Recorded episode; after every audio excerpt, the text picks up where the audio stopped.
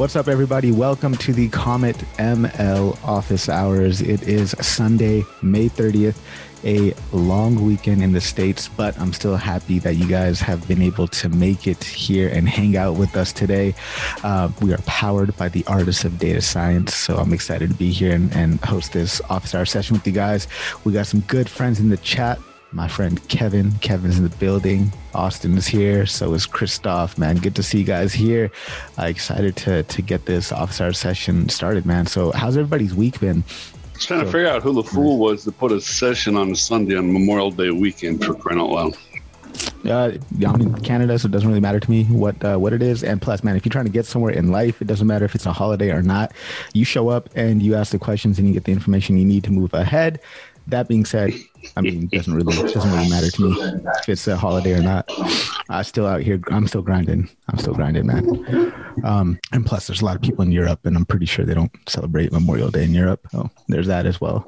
It's been incredibly busy at work, and with everything yeah. else, I had an opportunity uh, to interview several people this week for the podcast, uh, including Liz Fosslien, who wrote the book No Hard Feelings. You might recognize Liz from the work she does on Instagram under the handle Liz and Molly. She does these really cool uh, illustrations and things like that. So I got a chance to ch- uh, chat with her. Spoke to Jordan Ellenberg, who wrote How Not to Be Wrong, Power of Mathematical Thinking, as well as Shape. Uh, it was a really interesting conversation. And then one of my good friends, Arjun Suchdev, got a chance to uh, interview him for my podcast for one of my conversation series episodes. I was talking to my buddy about this yesterday. Um, like believe it or not, I don't have many friends, uh, just just a few, and even those few that I do have, I don't get a chance to speak with them as much. But it dawned on me uh, yesterday that pretty much every conversation I have is recorded and made public in some way, shape, or form. Uh, whether they're the the conversations I'm having at work for this discovery phase I'm doing for a project, all of those conversations get recorded.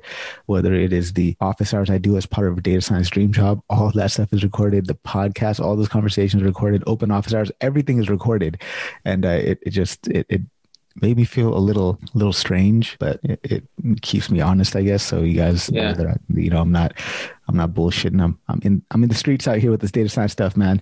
Uh, I got a question man, for you, Harpreet. Harpreet, yeah. does that make you like want to actively change that a little bit? I mean, like coming out of the like you know, sort of coming out of the quote unquote pandemic and having more opportunities to see people and talk to people in different ways? Do you feel like you have a, a way to come out of that a little bit? Yeah, I mean, I'm hoping to to do more types of events where maybe we're doing them like you know in person live type of events but i know it's going to be hard given the the state of the world. But I mean, I, I do miss I do miss being around people. That is that is for sure, man. Because I'm usually just around my wife and my baby, even though I love them very much. Um, I enjoy talking to everybody that I talk to through uh, through these office hours and stuff. But um, I mean, it, it's it's tough when. Uh, you don't have time for many close relationships because you know all all of my time is is spent doing things right um, i don't know just going off on a non-data science related topic there. Uh, we could we could bring it back to uh, to data science if you want. But if anybody else is feeling this type of Zoom fatigue, this type of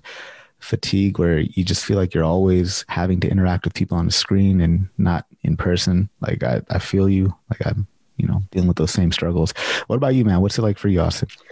Yeah, I mean, I so this was my third week at Comet. Um, as the head of community. So, um, you know, I've never met any of my team actually in person. Uh, we're all around the world. There's we have an office in Israel that we just opened in New York City, and they're thinking about sort of expanding out west. Um, and I'm in the Boston area in the United States, so um, looking forward to taking a train ride, you know, into New York and meeting some folks. But um, the onboarding remotely is a particular kind of Zoom fatigue where on the one hand, I come in like with a lot of energy and I want to start really off well and and make a good impression and sort of jump in and start, you know, hit the ground running because I feel like I have a lot to uh, there's a lot to do and a lot to a lot to improve on what we do. Um, but then also sort of like trying to figure out where I fit into different conversations and that has its own sort of mental uh, fatigue that's that's definitely related to Zoom and being distance and things like that. So uh, overall, it's going really well, but I'm having a lot of fun with it. But it is, yeah, there's a certain kind of like um, uh, deflation almost of like starting a new job and not getting to like be in the office with people and, and be around folks. So uh, I'm excited to like make it to New York and at least you know,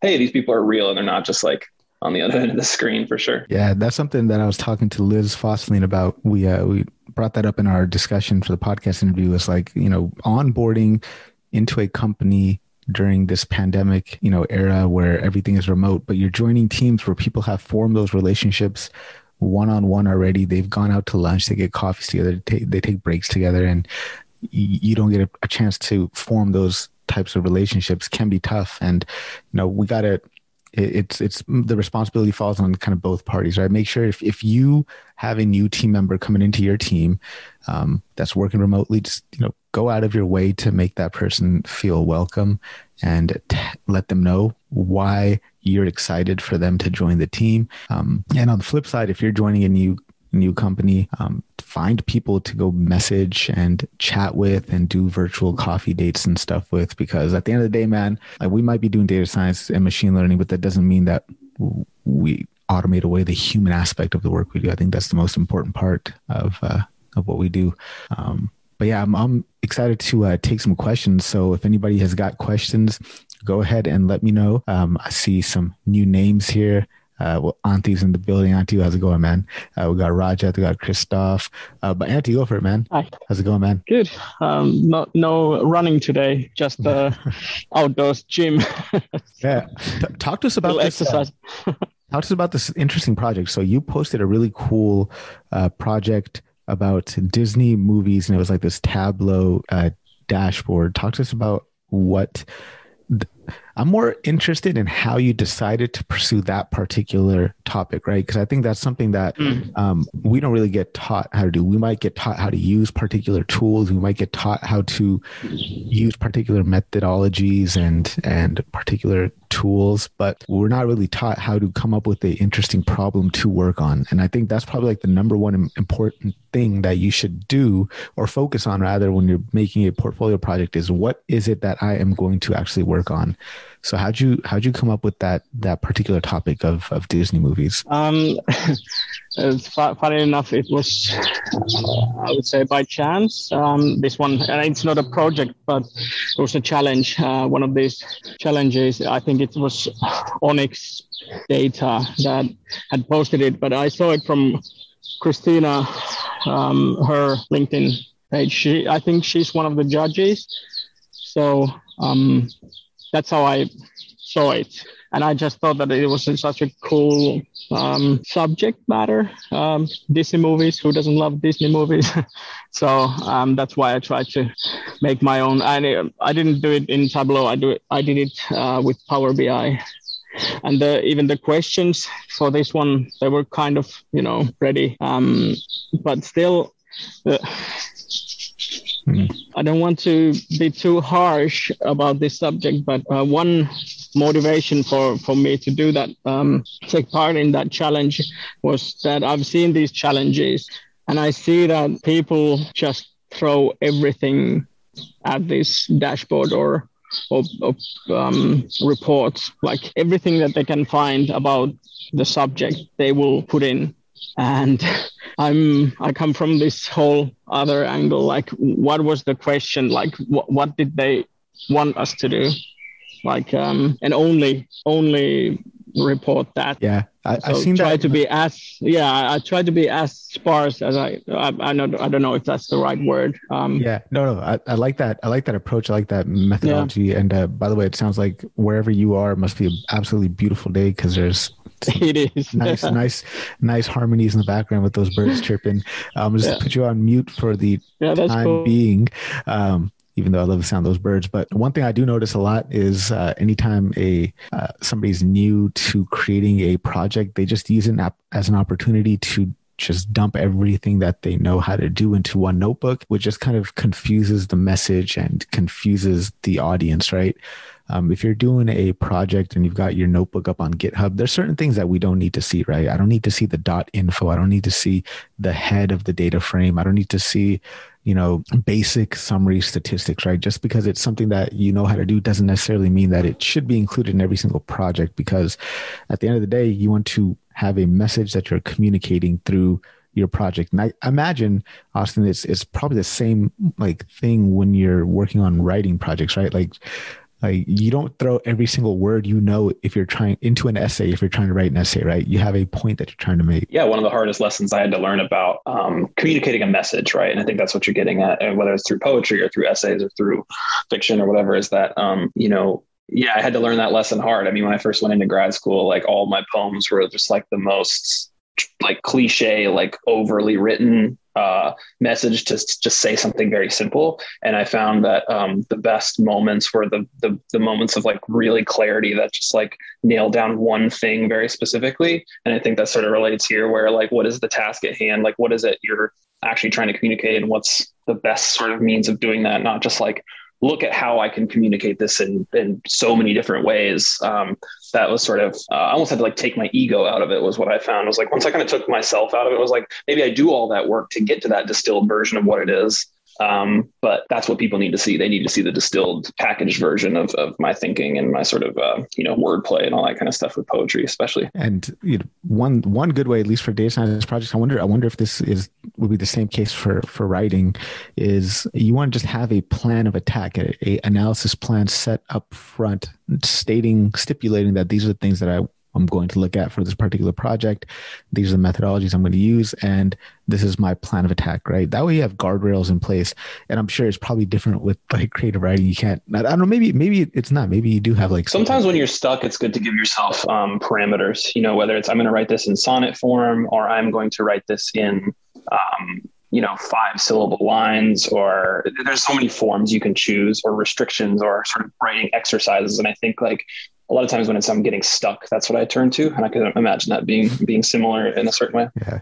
So let's open the floor up. If there's any questions whatsoever on anything whatsoever. I promise I will uh, try my best to answer. It might not necessarily have an answer for you, but I'm happy to open it up. So, uh, what's up to Raja, Peter, Christoph? Christoph, I know you're uh, just hanging out, having a good good evening. I hope that's a good beer that you're enjoying there. You're making me a little bit thirsty, man. Uh, wait, wait until uh, 4 p.m. here, so I could I could start uh, start having me a little little sip of something. Uh, but yeah, let's let's see if uh, either Rajat or Peter have uh, any questions. By all means, go for it the floor is open to you guys. I could try to stall and see if I can come up with a question that we can do a round robin topic on. Um, yeah, Christoph, go for it. Um, hi, all. um, I noticed uh, recently that I really enjoy writing, and I'd like to take advantage that Austin is now here.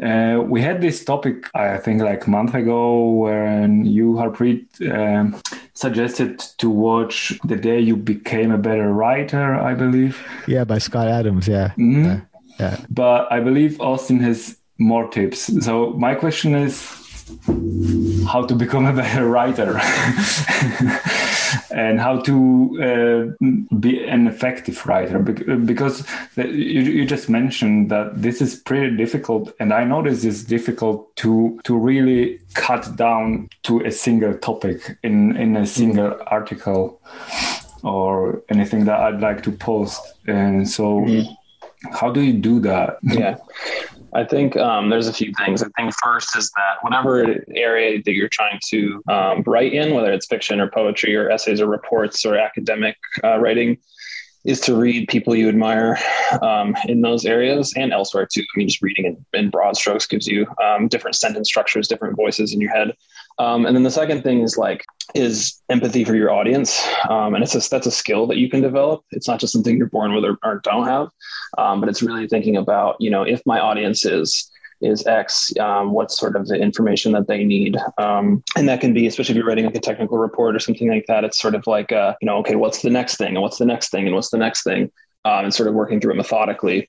And then, um, you know, in terms of, of writing, what I'd say is in practice, in, in actually practicing writing, is that um, if you're having trouble making things distilled down to their, their like purest form or uh, distinct meaning, what I like to do is I like to write everything out. I like to start by just getting it out um, whatever it is. Um, because if I'm just, if I start out focusing on I'm going to write the most concise sentence I can here, um, then I'll just spin my wheels because I have a bunch of thoughts going through my head. So it's for me, it's an exercise of getting what I want out onto the page, and then just reading reading a bunch of times, reading my own writing out loud so I can hear where the language sounds overly written or stumbly, and then just really going through and, and doing that over and over and over and, and practicing writing the same paragraph a bunch of different ways um, to try to figure out, you know, what's the clearest distillation of the thing you're trying to say. And that's the practice form of it. So there's the sort of the meditative part where you're reading people that, um, that you you respect you're developing a deeper empathy for your audience and then there's sort of the practice on the writing side where you are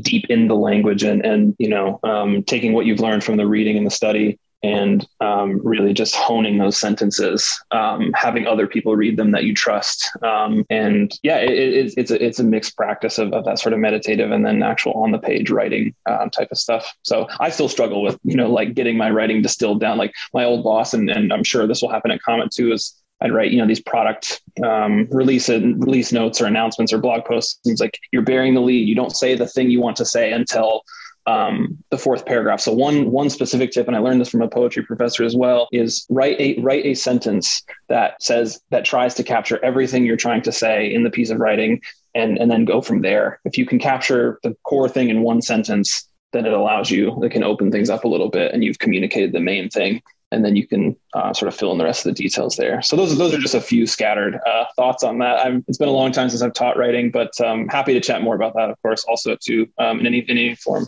as well. Love that kind of stuff. I think that's a really really important like set of tips and points there, and also like we could take a lot for that as data scientists because you know if you have a project up on GitHub, like you should have an accompanying write up with it, right?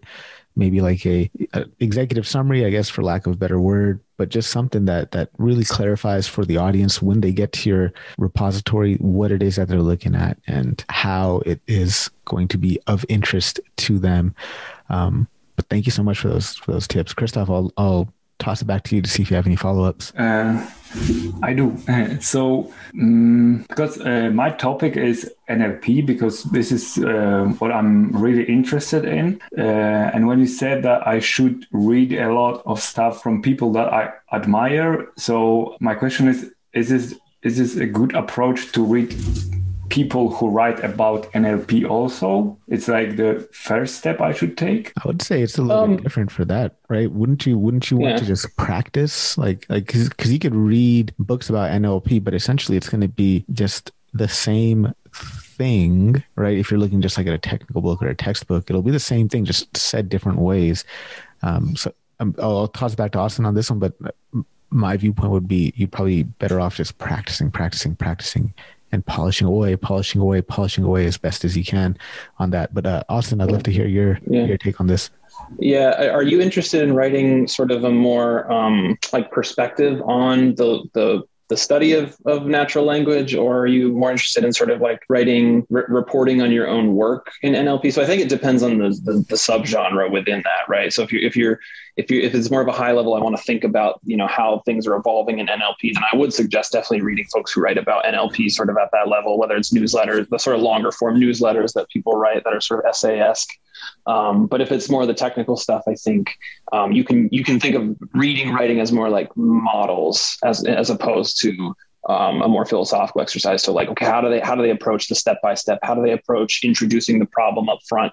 Um, how do they approach conclusions? Things like that. That, that. Those are the two tracks that I'm seeing in, in what you're saying. If that makes. Oh, I like that. Yeah, I hadn't considered that. That's an excellent excellent point, uh, Christoph. So um, I want to write about like technical things because I'm also quite at the big beginning of the of of this journey.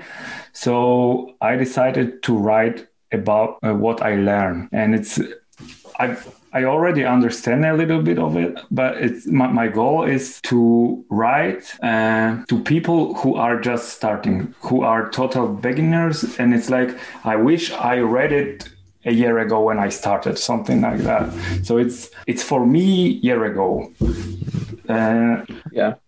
Mm-hmm. I think in that case, you kind of kind of free yourself up a little bit um, from from the expectations of like um, or, or like fr- from being overly caught up on um, is the writing correct or is it in the right format exactly? If it's for yourself a year ago and it's for your own reflective purposes, I think the best approach is to kind of find someone you trust or a couple people you trust to read that with you or to share if you can find other people who are writing, you can swap. Because I think Auntie dropped something uh, in the chat about you know editing other people's writing, and I think that's super important. Um, I mean, one of the one of the core formats of any writing program is going to be the workshop. You know, sort of like passing each other's writing back and forth, giving constructive feedback. And I think in small pockets that can be really true for technical writing as well. Um, you know, especially if you're working with people who maybe are, are maybe on their journey or just a little bit further along and sort of have that perspective, they can help you. Um, that's definitely, I think, a valuable approach as well. Um, so forming little reading groups and, and, workshop type groups and just applying that to the more technical side of things. It doesn't always have to be a creative writing workshop, you know? I like that, that thought process of writing to yourself from a year ago. Like, I think that type of thing can really be beneficial to, to a lot of people,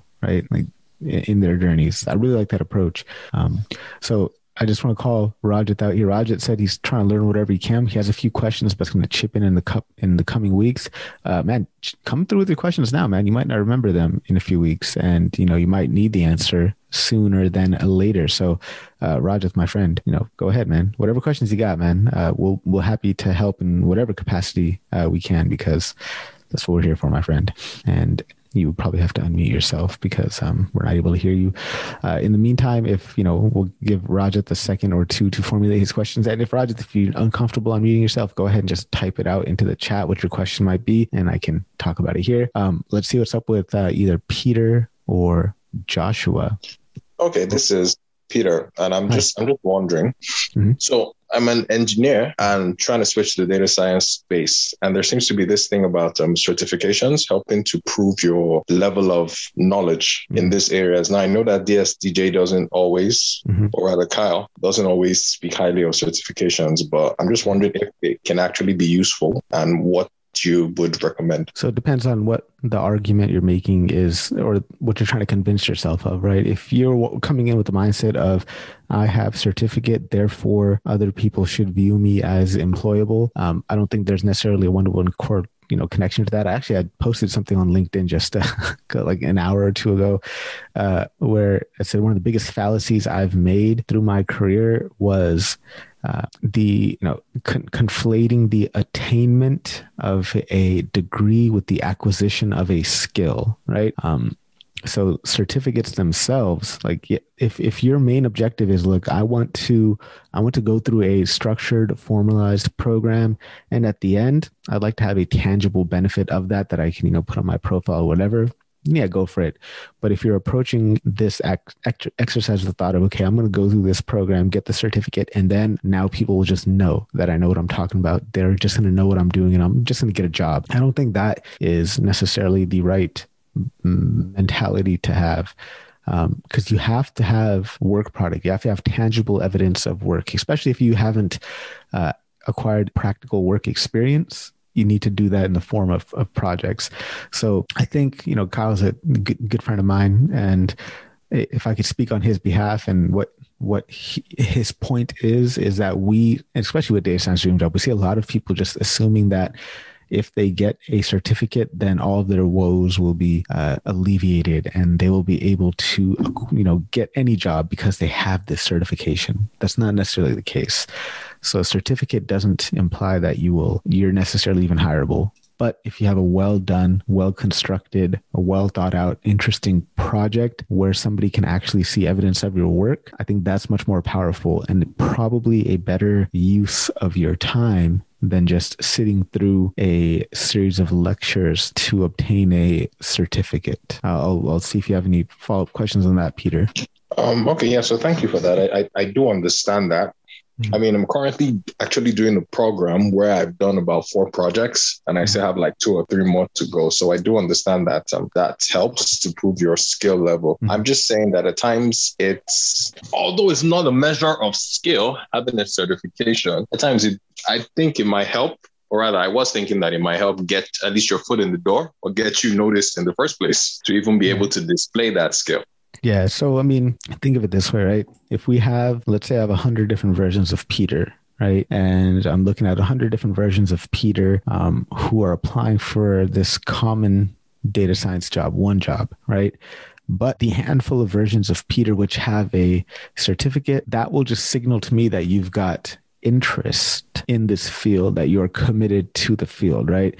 So if anything i'd say the certificate might be a i mean obviously great way to learn. Uh, you should take that if your objective is to learn how to do something.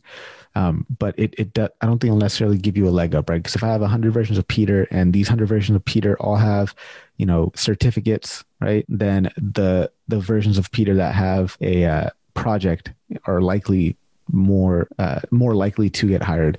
So certificates are great to signal interest, to signal maybe commitment and dedication to a field, but I don't think that necessarily means that you're automatically an employable data scientist. Christoph, go for it. Um, I'd like to, to add a little bit to what you just said, Sure. because lately I read this distinction about being in motion and taking the action. And uh, being in motion is like getting information about something. So imagine that you'd like to lose weight. So being in motion is like reading about healthy food and taking and the action is like exercising and really going to a diet uh, or eating healthy. And to me, certifications are more like being in motion, or books are like being in motions or taking participation in such meetings like the one right now. And taking the, and taking the action is doing projects for me. So taking the action is something that um, gives an outcome and being in motion doesn't. So um, I, I, believe everybody talk about it that, that projects are the most important. And i agree with that because without projects, everything that you learn um, doesn't give any results, actual results. So that's my point. Yeah, uh, Peter. Um, thank you, thank you. I, I do understand that. I think so. I've come across a few opportunities where they actually ask if you have a background in computer science mm-hmm. or if you have a particular certificate or certifications. So, in the analogy that you gave about 100 different versions of Peter, that you pick the ones with projects, I'm just saying that at times I find that you don't even get to the stage of putting in your project because you've been disqualified because the other versions had their certificates in addition to this. I mean, that's if if you um, you want to follow down that train of thought like you don't you can't control whether or not you progress through the process right? Like people can put whatever they want on the job descriptions and some organizations might value certificates over other organizations right? So that's one thing. There's the culture of the organization. Some might want you to have a certificate. Some might not even care right? But i'd also say this that more than a certificate what's stronger is your resume right maybe maybe you got disqualified from the first round or disqualified from even being brought on for hr phone screen because your resume wasn't in good shape right? So that's an issue right? So my philosophy of this because i know how hard it is in the job search because I, I mean when i was transitioning from biostatistics to data science i probably went on 40 something interviews in a six month period. Like and i mean interviews right? That doesn't count how many how many jobs that i've applied for. And what contributed greatly to my success was me fine tuning every part of the process, which I had control over. Right. So if I see a job posting, the job posting says they want this background or they want this particular certificate, great. Doesn't matter to me if that's what they want. I will still apply for it if I feel like it's a place where I can make a contribution. Now, what I would do is make sure that my resume is in good shape, make sure that I've targeted people inside the company and sent them really well written reach out letters, letting them know of my skill set, things that I possess, skills that I possess, despite their requirement for some type of qualification right? And I make sure that during the interview process, I'm doing a great job responding to questions and and um, showcasing my knowledge and my skill set. Kevin, I see you have your hand up, so go for it. Yeah, I was just going to say, um, hiring project managers, they have to have both, in my opinion. For example, I had people apply that got four years of college and their certificate. I wouldn't hire them.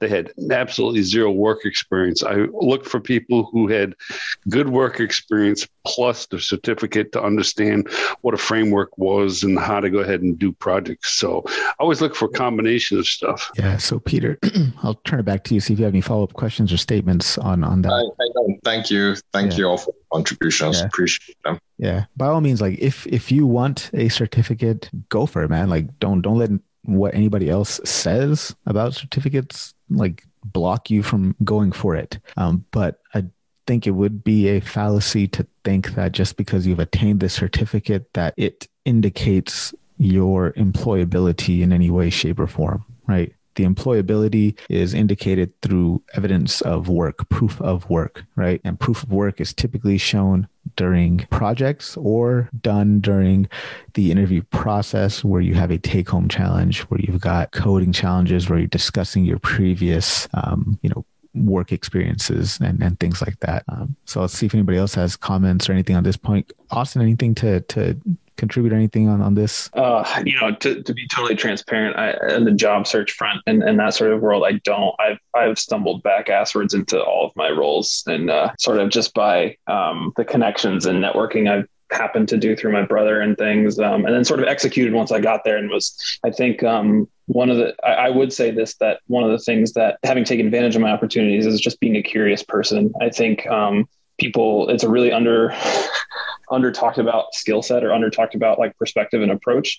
Um, but the more curious, like just sort of, you know, jumping into my new role at Comet, just like kind of being, having my eyes everywhere, just understanding like what's going on with sales. Like I don't have anything to do with sales, but like what's going on there? What's going on in this sort of channel and, and this part of the business. And um, that curiosity has really paid off and allowed me to execute on my opportunities. And I think like good hiring managers are also looking for people who are curious and don't just have a set of skills that they're going to just execute all the time, but also a certain amount of curiosity and, and interest and you know ability to to pick things up on, on, the fly. I think that's super important. And those those are the kind of people i want to work for as well that, that see those skill sets as yeah that's an excellent point man. Networking is super important. And maybe one thing you could do to get a leg up in the interview process is you know look for companies that you find interesting connect with the data scientists there hiring managers there. Don't immediately message them asking them for a job. Just be like hey look your company looks like it's doing awesome stuff. I'd love to learn more. Do you have like a blog internal blog at your company that you guys have where you talk about cool stuff, just like Comet has an amazing blog where they do so much knowledge sharing, right? Um, and maybe even try this for whatever next interview opportunity you have, right? Let's say you see a job posted and that job looks awesome. And you're like, man, this company looks awesome. I feel like I can contribute a lot of value in this role, but they're talking about they want me to have XYZ qualifications. I might have qualification X and Y, but not Z. Apply anyways, apply anyways, and then research the company, go on their website, learn about what they're doing, learn about their industry, learn about their competitors, learn about how your particular skill set can help them solve the problems they are trying to solve at their company in their industry. And once you have a good mental framework for what this company is about and the work that they're doing reach out to a you know a technical recruiter send them a well constructed message reach out to somebody who looks like they have clout and by clout i mean you know manager director level and above of data scientist and send them a message and say look man uh, uh applied for this job already. Um, I've submitted my, my resume through your online portal, but I just want to reach out and say um, I found the work you guys are doing fascinating. In particular, here's this blog post that I read on your website that I found interesting. Or you could say, in particular, um, here's an interesting problem that you guys are working on in your industry and how I can help solve it. Um, you know, just anything to signal interest. That goes a long way. There, there, there's uh, the point I'm trying to make is there's so many other factors that are more important to your chances of landing your dream job that a certificate is close to the bottom of that list, right? I had one more thought to add on to that. And if, you know, if it's a point of contention and a point of sort of some anxiety already or stress or whatever the word might be, I think if if that is the thing that makes a difference, then it might, you know, and, and you know, a job is can be a job at, at, certain points, but it might not be the one, you know, if if it's the one for you, if if that's sort of the core requirement that you're missing, um, and you do all of those other things and you express the interest and you show the curiosity and you show the initiative. Um, and they still and it's still like no you don't have the certificate. Then was that workplace going to be suitable towards your approach anyways? Um, maybe maybe not but it's it's sort of a thing like that i realized well like you know not every job is is necessarily suitable for me and, and how i approach the world and how i approach my thinking. Yeah thank you very much austin. And peter but by any chance are you a member of data science dream job? Um just just curious because if you are come to an office hour we can talk more in depth. Um you know i've got those office hours at data science dream job uh, that you can attend. Um, so if you are, yeah, yeah, I actually have paid for the data science dream job. Remember all that? Awesome. Yeah. Well, make sure you're making good use of the uh, the office hours that we have in there and the wide range of expertise we got with all the mentors there, man. We will be happy to help you more uh, personally during those office hours. Um, so let's continue along here. Um, I saw a question here from Rajat. Rajat is saying he is at work. Uh, his main question is as someone new in data science, uh, is amount of information or course or learnings available okay so you, are pretty much saying that there's so much out there i don't know what to choose which path to go to to learn all right great uh, as one thing that came up was how to teach something which you knew year ago as an author how can i find something like this as it will be really handy um, so definitely follow a lot of really cool people on medium um, two of my really good friends that i'd highly recommend you uh, checking out there's Quyen Tran and Kurtis Pykes. Um, they're they're amazing writers and they put out great content. So definitely check out check out their work. Um, but in terms of finding deciding which is the right pathway uh, i'll take a controversial stance here. Like it, it doesn't matter which boot camp you go to. It doesn't matter. And look and i'm saying this as principal mentor of data science dream job right? Like we're not like an online education pr- platform. We're not like a, a boot camp or anything like that. We help you through the job search process and help you become a data scientist and level up. Uh, I'm, I'm saying like it doesn't matter which one you go to because at the end of the day, we're teaching facts, right? So everything that you're learning in data science in terms of technical skill, those are all facts, right? And there's very, very, very little room for interpretation of facts, right? Um, maybe you like the way somebody teaches it versus the way somebody else teaches it whatever, but like it's all the same, is what I'm pretty much trying to say. It is all the same. Um, so I think optimize more for just finding the right type of people to turn to for questions, asking really good questions, right? Which is ownership on you to help direct your course of study, right? So when you're talking about how to decide the right pathway, well, first is decide very clearly what your objective is and what it is that you wish to do, right? Um, and that's the that's all I'll say um, because that's you know I don't know much else about you, so I can't really give you more guidance or insight as to what the right pathway is for you. Uh, but before you start any journey, is just get extremely clear on where it is that you're trying to end up and where it is that you're trying to to go. Ken, go for it. I don't know if Ken just uh, unmuted to contribute or or just joined in as unmuted, but um, happy to have you here, Ken. I've never seen your name before, so how you doing? Hey, I'm all right. Thank you. I uh, awesome. uh, just saw your LinkedIn post, so I was oh, like, nice, man. I was like, let me jump in. Oh, right on, man. Well, dude, I'm super excited to have you here. Uh, yeah, love thank the background. You. Love the background, by the way, man. Appreciate it. Thank you. Yeah, man. How's how's your week been? It's been good. Been real good, man. Uh, so, tell us, tell me a little bit about you, man. I, I, I, do remember seeing a couple of messages, I think, from you on LinkedIn, if I'm not mistaken. Um, but I don't think we've actually uh, got a chance to to interact much. So tell us a little bit about you, man. Like where are you at in your career, in your journey, and in know yeah, no, I uh, I'm currently in graduate school, getting an MBA in uh, data, analytics, uh, specializing in it, and um, starting a new position as a clinical analyst soon. So that'll be pretty cool. Um, doing some data analysis as part of that position. So you know, I'm just really looking forward to learning as much as I can about the industry and how to use the discipline. Right on, man.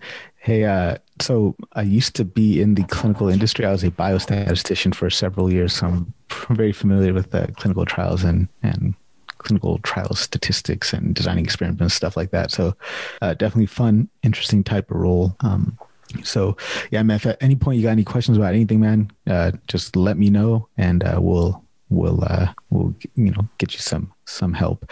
Uh, yeah, appreciate it. Thank you. Yeah, definitely. Also, shout out to uh, Antti's uh, Antti's blog too. You got to check out Antti's blog. Um, okay. Uh, you can be a pirate.com. It's all about uh, it's all about learning R. Um, very very beginning in the beginning stages, but yeah, it's been awesome. interesting to fight fight with GitHub. yeah, man, I, I, like the work you're doing there, and I love yeah, a good thanks. pun too. So that's awesome. so let's uh, head to. Um, I hope I'm saying your name right here, uh, Oyinda. Oyinda. Yes, I appreciate. Thank you so much. Hey. I hope you can hear me. Yeah, loud yeah. and clear. Loud and clear. Yes. All right. Thank you. Well done. Um, I've been following all the training on DSDJ. Nice. Um, I just have a quick question. Um, so I, I, started working on the um, salary prediction portfolio project, mm-hmm. and then I realized, um, you know, the test data doesn't have target values. So how do we measure? Um, so I, yeah, I started with the training data, and I could re- measure the MSE, got good values, and all that.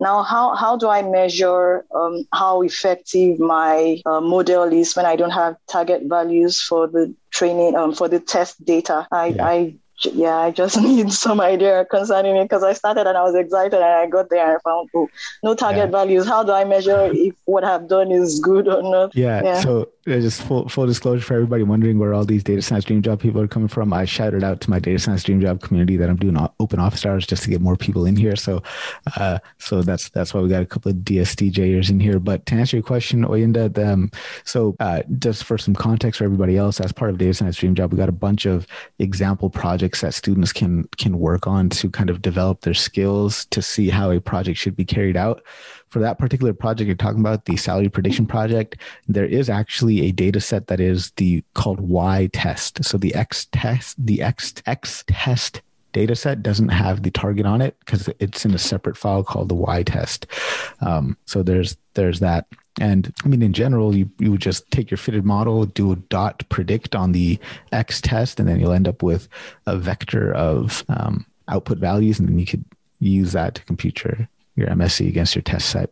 Uh, hopefully that was helpful. Um, yeah, Thank you. I just didn't find that Y test. That was okay. why. yeah, it should be in there. Uh, go ahead, post a message on our, our Slack channel for that. Um, okay. Yeah, but apart from the from the DSCDA project, any other questions I could I could help you with? Thank you for coming in. By yeah, the way, yeah, I'm, I'm good. Thanks, yeah? thanks. I, I was surprised there was even going to be an officer today. So when I saw the yeah. message, I just popped in. Thanks. Yeah, yeah. So because uh, I, I do uh, I do office hours on behalf of my friends at Comet ML, and these are open for for you know the entire community outside of data science dream job as well. Um, so yeah, that that's uh, why it wasn't announced in our, our, Slack. I just was trying to get more and more people to show up. In, in All here. right, thanks. Yeah. Thanks. All right, yeah. cool. Right on. Um, Joshua, my friend, I, I, I saw you unmuted there a couple times. I definitely go and take the floor. Hey, a bit. Can you hear me? A uh, little bit. There's a little bit of a, a background noise, but uh, I, I, think we can manage. Oh, oh, thank you, thank you. How about now? Yeah. Um, oh. I, I, can I can make out I can make out what you're saying, so that's good. Oh, oh okay, awesome, yeah. awesome. Uh, thank, thanks for the opportunity, by the way. Oh, so absolutely. my question, uh, yeah, so I'm kind of starting out uh, too on data science stuff, and uh, I've worked around some of the some of the tools, sort of maybe Alteryx and Tableau, and then uh, some little of uh, Python data analysis libraries. Uh, the part that uh, I'm confused at is uh, either to work on this, uh, on working on this particular tool. And what my question is, at what point will these tools be of very much importance than the other? Or do they just level up on the yeah t- just level up yeah so let me just try to read i'm gonna put you on mute there to minimize that background noise but to to rehash the question, make sure I'm understanding it. You're saying that there's a bunch of tools out there for like data visualization and stuff. You mentioned Tableau, Alteryx. And the question is more around okay, which tool should I use and when is this tool going to be used? Right? Is that the question, uh, Joshua? Let me know. Yeah, I'm gonna take that take that as yes. So um yeah, here's the thing, man. Like, uh, I, I remember at this job I had, um, they wanted me to make a Tableau dashboard, which, you know, I happily did. Um, and I enjoyed making the Tableau dashboard, uh, but we ran across a issue was that for us to disseminate the Tableau dashboard, everybody needed to have some type of license for it, especially if we wanted to use it on our intranet, right? We didn't want to make it public where everybody could see it. Um, and that was a barrier because we didn't have enough licenses and the licenses caused money, right? Um, so I guess my point that I'm trying to make is that tools like Alteryx and Tableau, their usefulness in the industry is definitely useful. There are companies that are using it, but not every single company is using these particular tools, right? So uh, I would say that when it comes to dashboarding types of tools, I'm, I'm not like paid by Microsoft or anything like that. So this is not an advertisement for them. Um, you're probably better off using Power BI because that has a lot more uh, a lot more market share, I think. Um, so I, I, don't know if I'm answering your question, but if, if I was in your situation um, and, and, you know, I'm really into data visualization, I would, instead of focusing on the particular tool to use, I would focus on good uh, practices for data visualization to make sure that the way that I'm presenting data in a visual format is effective, right? So I'd focus more on the effectiveness of um, the the the the messaging. I guess messaging is not the right word, but the effectiveness of your visualization rather than uh, learning a tool. Because at the end of the day, man, you can learn Tableau or Alteryx realistically within a week, maybe two weeks, and you can hit the ground running. But if you don't know how to create a good visualization, if you don't know the elements that make up a good visualization in order to effectively communicate some message, then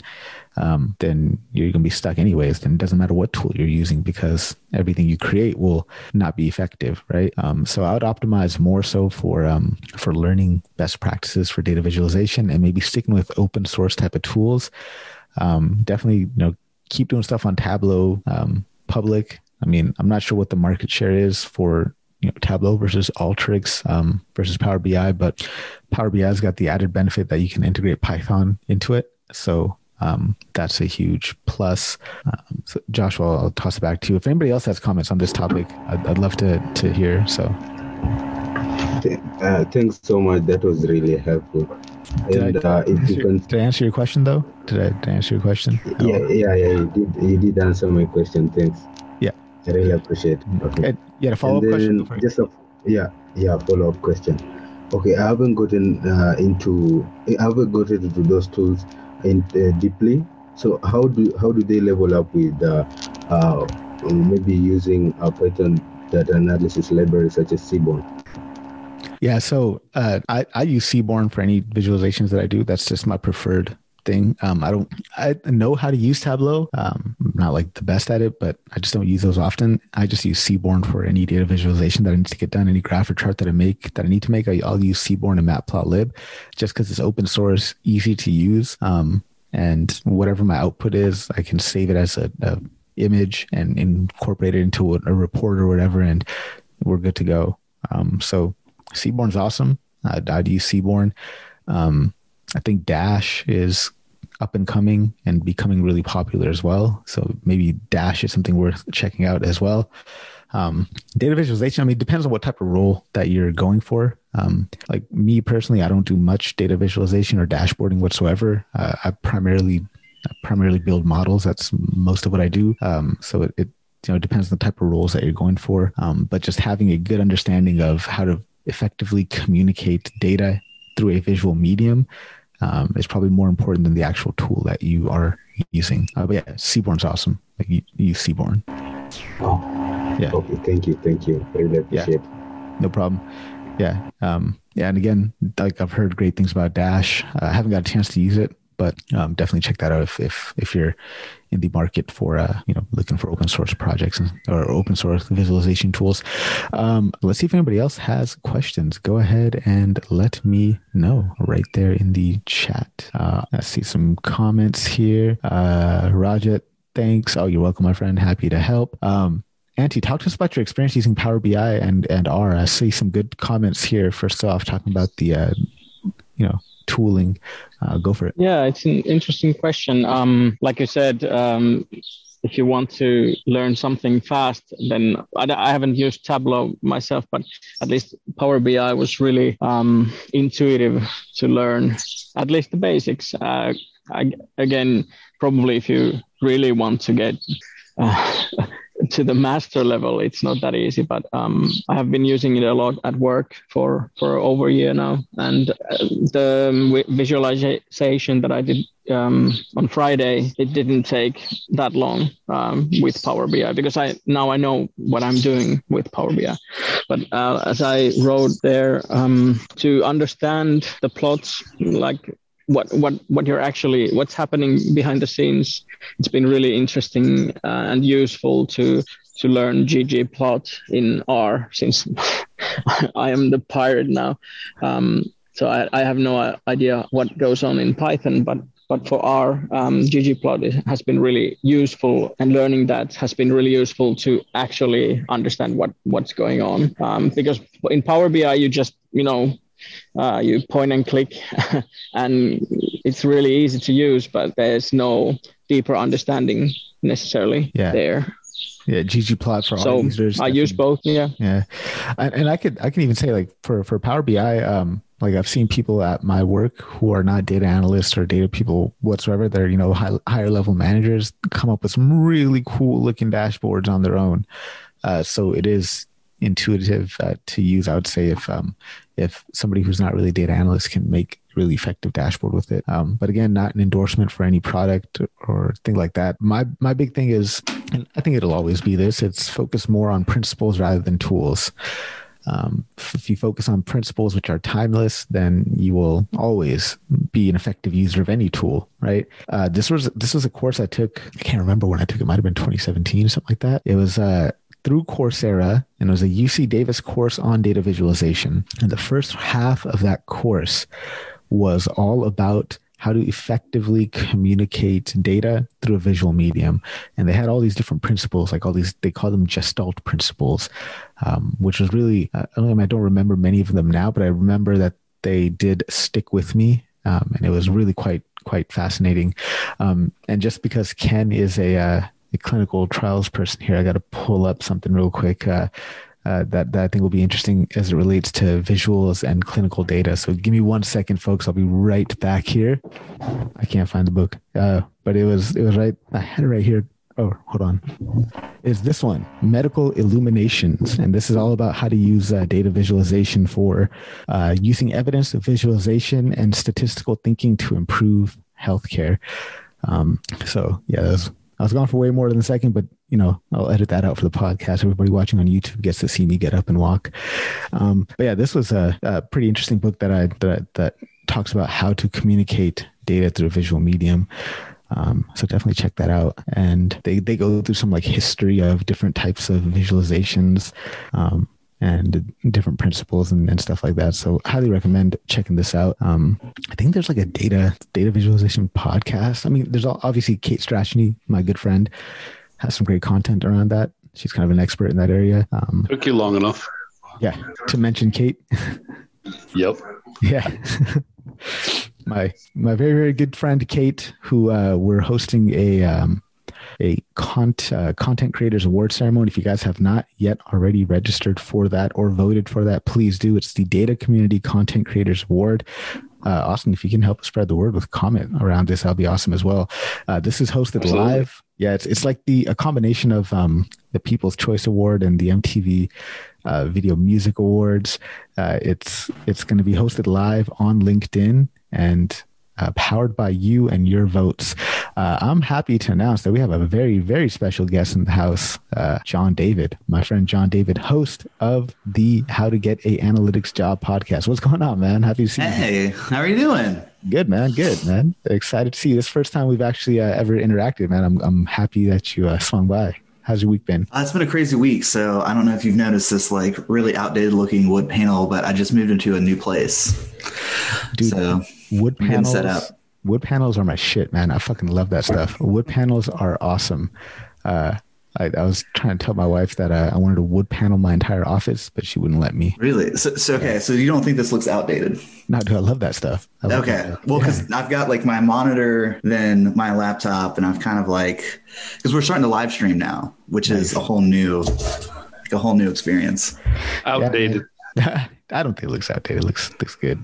I've been trying to uh, I've been trying to get my LinkedIn Live certification for quite some time. I guess they don't think I'm a good enough content creator to go live, uh, so I have to go record it and share my stuff. I got a pro tip for you.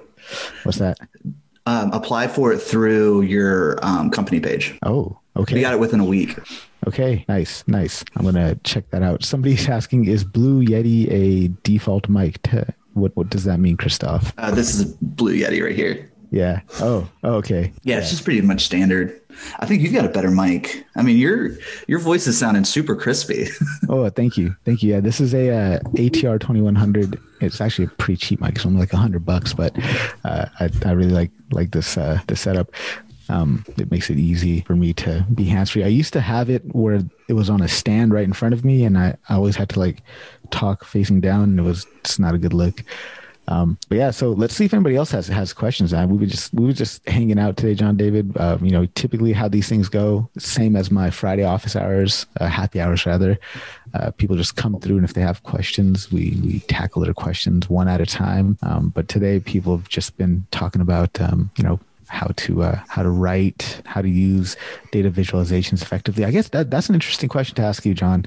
Um, so Joshua was asking about the use of tools such as like Tableau and Alteryx in the industry. If you're going to optimize for learning a particular tool, how do you decide which tool you're going to use? And um, let's let's start there, and then we'll we'll go go more. Okay, so optimize in terms of like, are you talking about like a maximize your return on investment of like, yeah, if yeah. I spend an hour on this, it'll get me this much yeah. closer to the goal line of getting a job. Yeah. I would say Power BI and Tableau are pretty much the, the lowest hanging, juiciest fruit because mm-hmm. you can learn those tools within. I mean, you probably learn it within a week, and then all of a sudden you actually have a skill. And especially because a lot of executive teams, people are, you know, in their 50s and above. So you show them an interactive visualization and it just blows their mind. Yeah. Yeah. Yeah. Same, uh, same type of sentiment I was having there um, was Power BI uh, definitely because it's got such huge market share. Um, and in terms of, you mentioned showing off to executives uh, dashboards. What other use cases have you seen for for these dashboards in the industry aside from you know sh- showing cool visualizations? So what do you mean by that? Like um like different like like marketing sales psychographic yeah, yeah. yeah let's talk about that. Yeah psychographic. Let's go there man. That sounds interesting.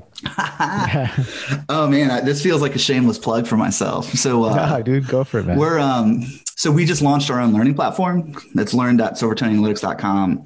And what I've done is I've built out a prototype like retail sales case study course. And what I did was at, at, the end of each chapter, I have um, a survey that asked you like three questions, like what's the overall quality?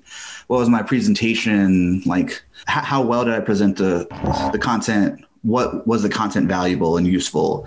And then an open source um, just like or open-ended question of do you have any additional feedback? So psychographic data is essentially data that you collect from survey. So it gets at thoughts feelings emotions. So what we're doing is we're using this course and the people like the first wave of people are creating the data source for the next case study course which is going to be survey analysis like how to how to think through creating surveys how to study them. And it's it's all based out of um, tableau. So nice the end of it, you have a specific business use case, and then you have a portfolio that you can then use to kind of route the conversation during an interview process. So instead of saying I know Tableau, you can say, "Oh yeah, I know how I know how to use Tableau to study sales data." In fact, let's pull up my Tableau public page, and I can talk you through how I think about it. Nice, that's awesome. Yeah, and then just remind me another use case that uh, for using, for example, Power BI and dashboards. Right, I mentioned at the top of the hour that um, actually before we started recording the show that um, I'm working on this project at work that in, it's a data management, data strategy, data governance type of uh, project, which I don't really know how to do because I'm a d- data scientist, right? Uh, mm. but part of this is involving us doing lots of interviews around certain topics to understand business drivers and benefits that people think they can get from a data management project. And we're communicating all of that information uh, visually through a Power BI dashboard. We have all their scores and we have their, uh, we were, we're using a, um, a radar graph to kind of show the multivariate relationships between how they uh, prefer one benefit over another, over another, so on and so forth. Um, so that's another use case for you, uh, Joshua. Like you know, just different ways that you can use dashboards to you know communicate a message.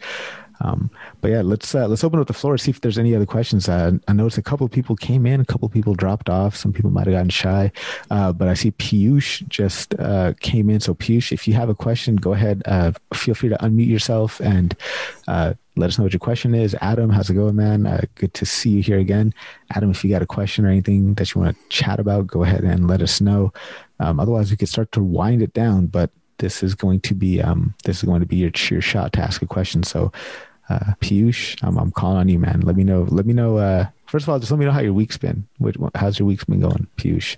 Piyush Shai. Adam, how's it going, man? So yeah, it, it's going all right. Um, and one of the questions that I have is um, I have and I, am sorry if I've asked this before, but um, how important is graduate education to uh, becoming a data scientist? I've heard that you absolutely need it. Yeah, it's a very, very interesting question. And this is a, a similar theme we were talking about earlier today. Um, I don't know if Peter is still here, uh, but Peter was asking whether certificates were uh, important in landing a data science job. And even I'd actually, you know, this this is interesting that maybe this is me just putting this out there in, in the the universe with with a LinkedIn post, but I had posted something on LinkedIn where I said that one of the biggest fallacies I've made was conflating the attainment of a degree to the acquisition of a skill, um, and thereby letting my knowledge use me rather than me using my knowledge right? That being said i do have a graduate degree in in you know math and statistics i've got graduate training um, but i can I can say with full confidence, I've learned far more outside of school than I have in school. Um, so I, I, can, so I, I, don't think in data science graduate degrees are act, actually necessary. I don't think you need to have a graduate degree in order to land a job as a data scientist, because if you're if you're really serious about this career path, you're going to put yourself through self education and self learning, right, and just continually upskill. Um, so what's more important is just your ability to learn new things, right? And then effectively communicate that you've learned or understood something through through projects, right? Um, so I'll pause there and see if you have any comments or questions, or John, if you want to chime in. Yeah, I've actually got um, thoughts on this. Yeah. So my friend Molly that I actually grew up with, we just successfully pivoted her out of. She was she got a degree in environmental science with I guess a concentration in geology, and um, about two months ago, I convinced her that she should. She well, number one, she's not happy because she's making like no money. So she's like, I am depressed because I've looked around and like this is the only apartment that I can find. I was like, well, you know, my podcast is literally how to get an analytics job. So about two months ago, she started learning some basic level like analytic skills. And she just landed a job two weeks ago, uh, entry level data science job where she does disaster relief. So I think what's interesting, Adam, is that if you have an area outside that is not directly related to analytics, so the fact that she knows environmental science and has data skills, that's a very unique brand skill stack. So think about like there's probably what a million people applying for analytics jobs but how many people have geology, environmental, and data science skills? So I mean, th- th- that's a little bit of, I don't know. We're, we're, what's interesting is we're like actively developing like what, like how we're thinking about things like as it's rolling out. But I think that it's, there is almost like an, there's an overvaluation of hard skills. It's like, can you, can you think, and then what's your perspective on things also too is valuable. Yeah, I like I like that you said talent stacking and skill stacking because that's super important. Finding intersections of different uh, areas of expertise that then you can become the best at that intersection. That is huge. Um, but honestly, man, like here's the thing: like any graduate program you go to, most of their syllabi are available freely online. You can look at a course and figure out what it is that you need to learn and put yourself through that if you really wanted to. Um, but I don't, I don't think you need to have a graduate degree in anything to get a job as a data scientist. Now, that being said, if you are trying to become a research scientist or work primarily in research based roles, then I think graduate studies are probably more important but only to the extent that they indicate that you could sit down for a long ass period of time and study something and not get bored out of your brains by studying it. Um, but I'll pause there, Adam, and see if you have any further comments or questions based on what you heard here. Well, that's really good to hear um, because my impression was that the data science career path was that you would probably major in some STEM field and then you would do internships to get a data analyst position. Um, and then well really you would probably not even in a stem field uh, in the domain that you wanted to do data science and then you would teach yourself the skills on the side or as a minor or a double major and then you would use that to get internships uh, as a uh, as a data analyst, and then you would do data analysis um, and then do your masters and upgrade to data science internships. And then once you had finished your masters, you had years of experience as an analyst. Then you might be able to apply for a data science job. I mean, that's definitely one possible career path that you know people can take. Um, but you can, I've seen people land data science jobs with just a bachelor's degree and maybe a year or two of experience. Um, if you are in a, if you are in an undergraduate program, definitely try as hard as you possibly can to get an internship, uh, just because you can learn what it's like to to work. But if you can't land an internship, then do projects and projects and projects.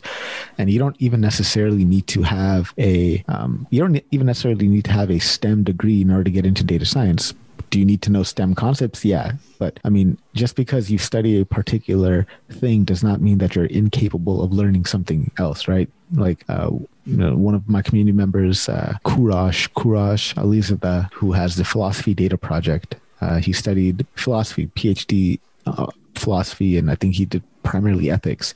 And he decided to pick up data science skills, and now he's got this really interesting project uh, that blends philosophy and data. I think it's just like philosophy data project. You look it up, and he does like this cool NLP thing uh, with philosophical texts, right? Um, that just goes to show that you know you can learn anything you want without having to go to s- having that particular form of training. Does that make sense, man? Like, I guess what I'm trying to say is that don't think that just because you majored in art history that you're incapable of learning math or you know STEM related topics. Um, now, if a art history major with no training in math or science or anything try to get a job in analytics or try to get a job in data science, that might be tough. Um, there'll be a lot of self education that needs to happen for sure. Um, I'm just rambling at this point, so I'm going to pause and, and see if uh, if there's any uh, other. Adam, you may want to look into building out a portfolio. Yeah, yeah, absolutely. So having something tangible to say that this is the work that I've done, mm-hmm. and it's it's really uh, fascinating once you get some distance between the, the work that you've done and then who you are, because I mean that can get shared on social media, and who knows who might see it. Um, like for example, some of my students at Greensboro College last semester um, were on the golf team, and they visualized their golf data. And what's funny is that Ken Jee is a golfer, so mm-hmm. um, when we had Ken Jee come on the podcast, they instantly connected. So yeah, I think that think about it from like the human level as well. Like what is interesting about my personal brand that can connect with other people. And uh, Antti has a good uh, anecdote here, man. Antti, talk to us real quick. Uh, yeah, um, I went to the university when I was young, young like most people, and dropped out because of life things. Now I've been working. Um, I'm now working as a business develop uh, development manager and trying to go towards the data data career.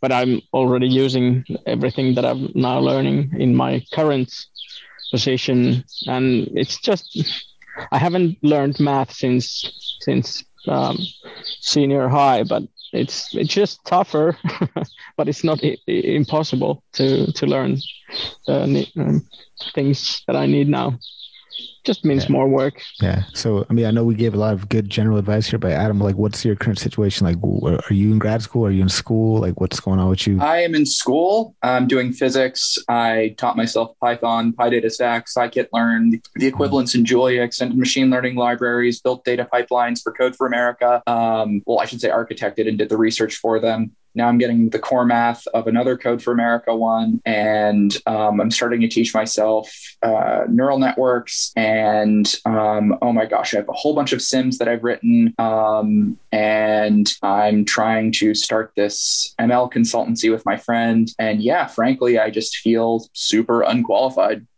And uh, I think I think you're definitely qualified. Uh, so the, you're not getting your qualifications just by having a piece of paper. You're getting your qualifications by doing things, uh, which is far more important. You got skin in the game now at this point, man. So uh, I think you might just be uh, selling yourself a little bit uh, short there. What do you think, John? Yeah, I was about to say um, Molly. So my friend that we helped get an entry level data science job, she doesn't even know how to code in Python.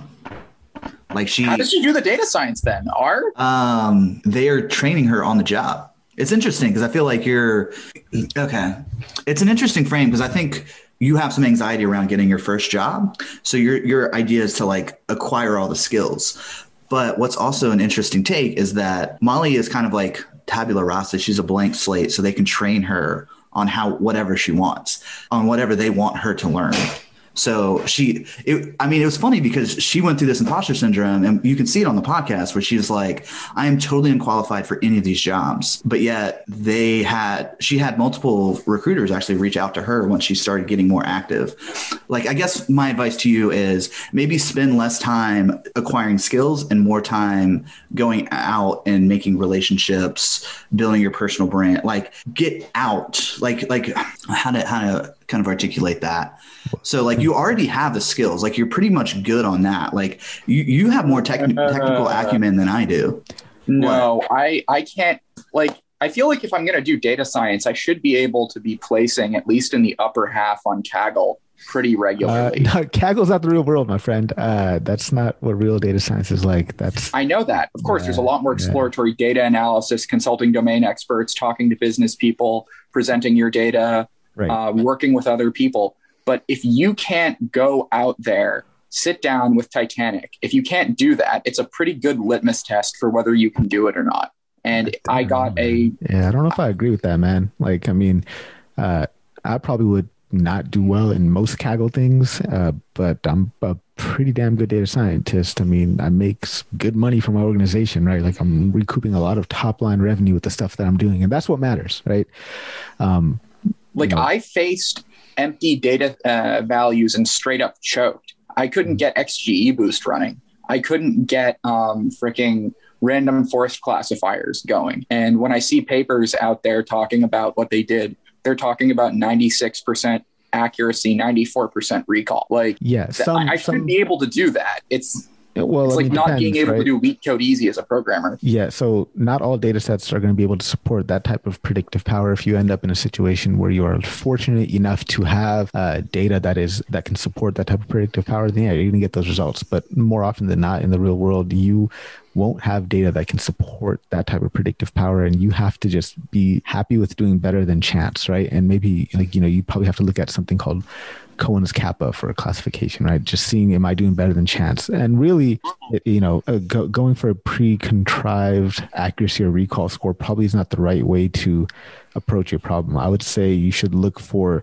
establishing the simplest possible model, baseline model that will get you a good result. And then from there, incrementally trying to get better and better until you notice that it's kind of flattening, right? And call it a day, deploy it, make money for your company, and move on to the next project. Um, yeah, I think that that make money. Yeah. Uh, I think that Adam, how well do you know like business? What, what's your business acumen like? Like like how how well can you apply analytics, data science, visualization, machine learning to either increase revenue or cut down cost or reduce risk? Heck, if I know, I've never done it before. So that's where I think you should spend some more time, like kind of divert some of that energy of like, because it seems like you're going super deep. Because I, but also too, I realize I, I'm just like a data, I'm like more of like a management consultant with a little bit of data stuff. So I, I know that I probably shouldn't even be on the machine learning. office hours. no, no, man. We're happy to have you here. Um, but look, I, I'd say, dude, just start applying for jobs. Just start applying for jobs and kind of get out of your own way and out of your own head and get a resume, put it together, apply for jobs, go through the process and see what happens. Like find an entry level role, apply for it, and get real world experience. Um, I mean, and then simultaneously read Skin in the Game on Nassim Taleb to understand that intellectualizing things uh, is far different than actually doing, right? Because you're going to learn more by doing on the job than you are going to do by doing a research paper or doing a Kaggle competition, right? Um, so I'm so glad that you like Nassim Taleb too. Oh yeah, yeah. I literally reference Skin in the Game of like you have to get out there and it has to uh, count. Yeah, yeah, absolutely, man. Um, so Nassim Taleb's got his technical Incerto series, which he made completely uh, free on arXiv. I'll give you guys a link to it. Um, uh, statistical consequences of fat tails.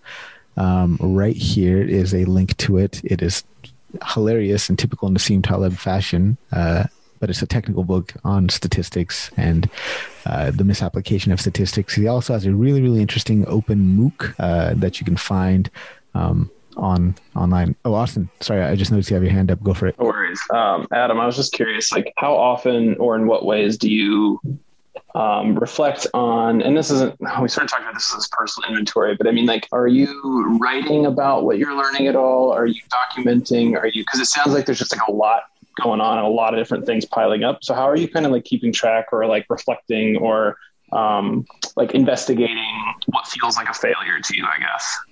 Um, are there ways that you're approaching that or doing that or, or is it sort of like um, just trying to acquire as much as you can right now um, i'm definitely uh, not really keeping score at all and just trying to uh, get as get my hands on as much as I can and get to the point where like I could sit down with a dirty data set and without any mess or fuss, I mean, obviously any unnecessary mess or fuss, because it's going to be messy and fussy, but without any unnecessary mess or fuss, um, get that data set to, at, you know, state of the art performance considering what I can you know what I can do with it. If it doesn't have much predictive mm power, then there's not much doing. But sure. I should be able to, you know, if, if you gave me something similar to, I don't know, the diabetes data set, I should be able to get pretty good predictive power. If it's crummy, really crummy data that doesn't say much, I should at least be able to squeeze out 80 to 90% of the goodness over a couple of weeks, right? mm So um, if I can't do that, then I'm, I'm not really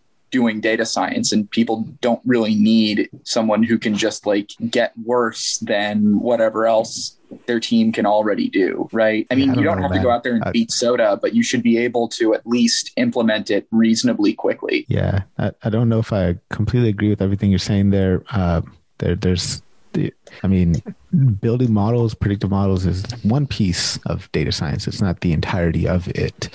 Uh, there's a lot more that that you do on a day to day basis. Um, if you find yourself in a position where all you do is build models, then uh, that's awesome. Um, that's probably more. That would probably be more of a, a research type of role, right? Um, so yeah. So so dude, just apply for jobs. I, I, challenge you to apply for like 10 jobs this week, entry level jobs, and just see what happens. Go through the interview process and uh, whatever this can, you know, this notion you have of I should be able to do this, I should be able to do that. Just get rid of all that. Just get get, get rid of all of that because uh, there's no there's no yeah. should this should that. It's just yeah. can, I, can I show up and solve a problem that is a problem worth solving that is going to help this company do one of three things like John was saying: reduce risk, reduce costs, increase revenue. Um, and if if those three things don't sound like something that you are interested in doing, then by all means go to graduate school, get a PhD, and work in a research environment where you're completely disconnected and removed from the real world and not really doing uh, anything business related and then just kind of intellectualizing things. Uh, Austin, you're uh, yeah. I would just say in the moment, it feels like there's like, and, I, and obviously I don't know the specifics in, in terms of how you're feeling about this, but um, I'm just thinking of a lot of what I've been through with like, you know, constantly getting rejections for my writing. Um, it's like a lot of it is about contextualizing what feels like and what is failure um, and figuring out how that contributes to what you're learning um, and how it's building on itself. And I think the like that's why I always I I mean I always turn to writing to do this right where if I'm experimenting with something and um, documenting those experiences and trying to understand and sort of debrief of why they went wrong um, or, or, why they didn't go the way I thought, and sort of create a plan of attack to, to you know to the next draft of the poem or the next round of the experiment, um, and just finding ways to contextualize what feels like failure, so it doesn't feel like um, you're just racking up L's, but you're actually what, there, what do we use this quote as sort of like the other way? Because like there's no failures, only like these learning experiences, or, or, sort of there's a quote around that that I can't conjure right now. That's pretty pretty well known, I think justifiably so. So I think like figuring out ways to contextualize what feels like failure in in a bigger picture of, of yeah. Like I, th- I think the quote is, I think the quote is there is no losing. There's either winning or learning something like, like that. that. Yeah, so it's it's along those lines. Yeah, exactly, exactly. And I think just like so, that's just always been super helpful to me, as it's not. Um, if if you feel like you're racking up L's, it's like there's a there's there's something to be gleaned from that, and, and it's that's how you how do you extract that and, and learn how to whether it's writing about it or whether having these conversations or whatever it is. Um, it, it's never quite as simple as like it's a success or a failure. There, there's always something in between that and figuring out how to index that and catalog that and, and categorize that. It's different for everyone, but I think that's a super important skill um, that keeps you from like burning out and getting overly frustrated and overly down on yourself. And, and I say that because I, I know how that feels, um, as, especially as someone like non-technical who constantly is like working with people who have this like very highly technical skill skill set or I feel like they're way beyond me in certain ways. And it's, uh, it's, you know, um, that's, that's been a long game for me, but I think that that's a really important skill to develop over time. Adam, have you ever heard of this concept called a vanity metric? Yeah. I mean, it's basically things that people show off in order to impress other people, but which don't really matter. Like recently, um, when uh, machine learning science papers, data like research data science papers have been published, they've been you know posting these little incremental accuracy improvements. So this beats SOTA, that beats SOTA, but no one can reproduce it. And so really now, if you have something that beats the current benchmarks, um, I, I, think it's more of a vanity metric at this point. The improvements haven't been huge lately, um, even ignoring whether they can be reproduced. And it's really just an entire ecosystem that emerged around that being the litmus test test of a good paper um, rather than anything else because it was easy to check. And now the machine learning science community is in crisis. So other things might be, for example, if you don't have a lot of context, you might be talking about, I don't know, ARPU, right? A- annualized revenue. Yeah, well, I think I just wanted to use the vanity metric as like a, a mental model or mental construct. Essentially, I think that you you acquiring your KPI, like your key performance indicator, is what coding language or what projects have I done, and that feels like it's self soothing to you. But really, I think the metric that you should be using to track success or wins for a week is how many interviews did I go in? How many analytics managers have I met? Like how like how many like going out and and getting out because it seems like it's all like in your head right now and it i mean it's it's impressive i mean you're more technically sound than i am i think and i mean i've but i've been in this space although i guess like i'm not a data scientist so i'm i feel like i'm but I have used data to work on projects that have been worth like $5 million for one of my clients. So I think that, and I also manage data scientists. So I guess that's, I just have a different perspective or view on it. I mean, what do you guys think? No, I like that. I like that. Uh, like, I mean, vanity metric, number of books read, vanity metrics, how many people download my podcast, things that ultimately don't have an indication that I can't act on it. I can't do anything to to improve it. It doesn't really tell me much. I agree with you. I agree with everything you just said, uh, John David there. But um, I mean, let me flip this back around to, to Adam. Like, wh- what is it that you are trying to accomplish and achieve? Like, do you just want to get? Do you want to get a job and and uh, start making? Oh God! Or, Yikes! No? Uh, turn that sound off would be yeah. priority one. Um, yeah. But um, well, I, I, think I want to get to a place where I don't feel like I would be sending out a hundred resumes to get a call back. That's everyone. Um, like that's that. Hey Adam, can I tell you about? Yeah. Can we talk about Molly? So Molly has no. She has worked in a, a, job for a year where she basically copies and pastes data points from this CSV file to this CSV file. She went on two interviews. The second interview, she got hired for an entry level data science job. So I mean, it's I maybe that's an anomaly. So I don't know, but it sounds like just get out there I mean, I don't think the interviewers are saying are looking at the these resumes and saying, uh, "What what is this person doing applying?" It's I, I think that just go, just yeah. Get I mean, they have an ATS, and it just automatically. It, if you look at their job requirements, right? So you type in data scientist into LinkedIn, yeah. Right. So First me, hit that comes up. Then pause there. Let me let me let me tell you the proper strategy to do this. Right. So if you just apply for a job and click send and don't do anything after that, you're just giving it up to chance. Right. First of all, you need to start with the assumption that any job that I apply for, there's probably only a one or two percent chance. There's only one or two percent of future realities where I end up with this job. Have that as your base rate for any job that you apply for because everything is a numbers game. But when you are in that job search process, there's things that you control that you should optimize for and things that you cannot control. Things that you can control, your resume, sending messages to technical recruiters inside the company, sending messages to uh, hiring managers that have director level, manager level type of titles, right?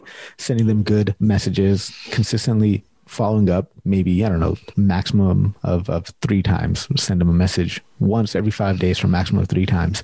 And then if you don't hear anything back cross it off your list move on to the next one. But you will have to apply for many many jobs. Um, but if you just if you just hit submit and hope and pray that the ats gods are going to pass your resume through their filter then you're just not controlling what is in your control. You're just giving it up and, and, and hoping that something positive will come, right?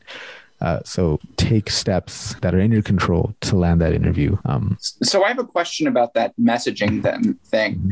If I were in their position, boy, would I hate that, and I would yeah. hate the people that did it. And yeah, I, you're you're not a recruiter though, man, right? Like, what is a recruiter's job? A recruiter's job is to get people yeah. into roles that they have open. So you're not them right? You're not them. Yeah. Uh, so message a technical recruiter whose job it is to fill roles.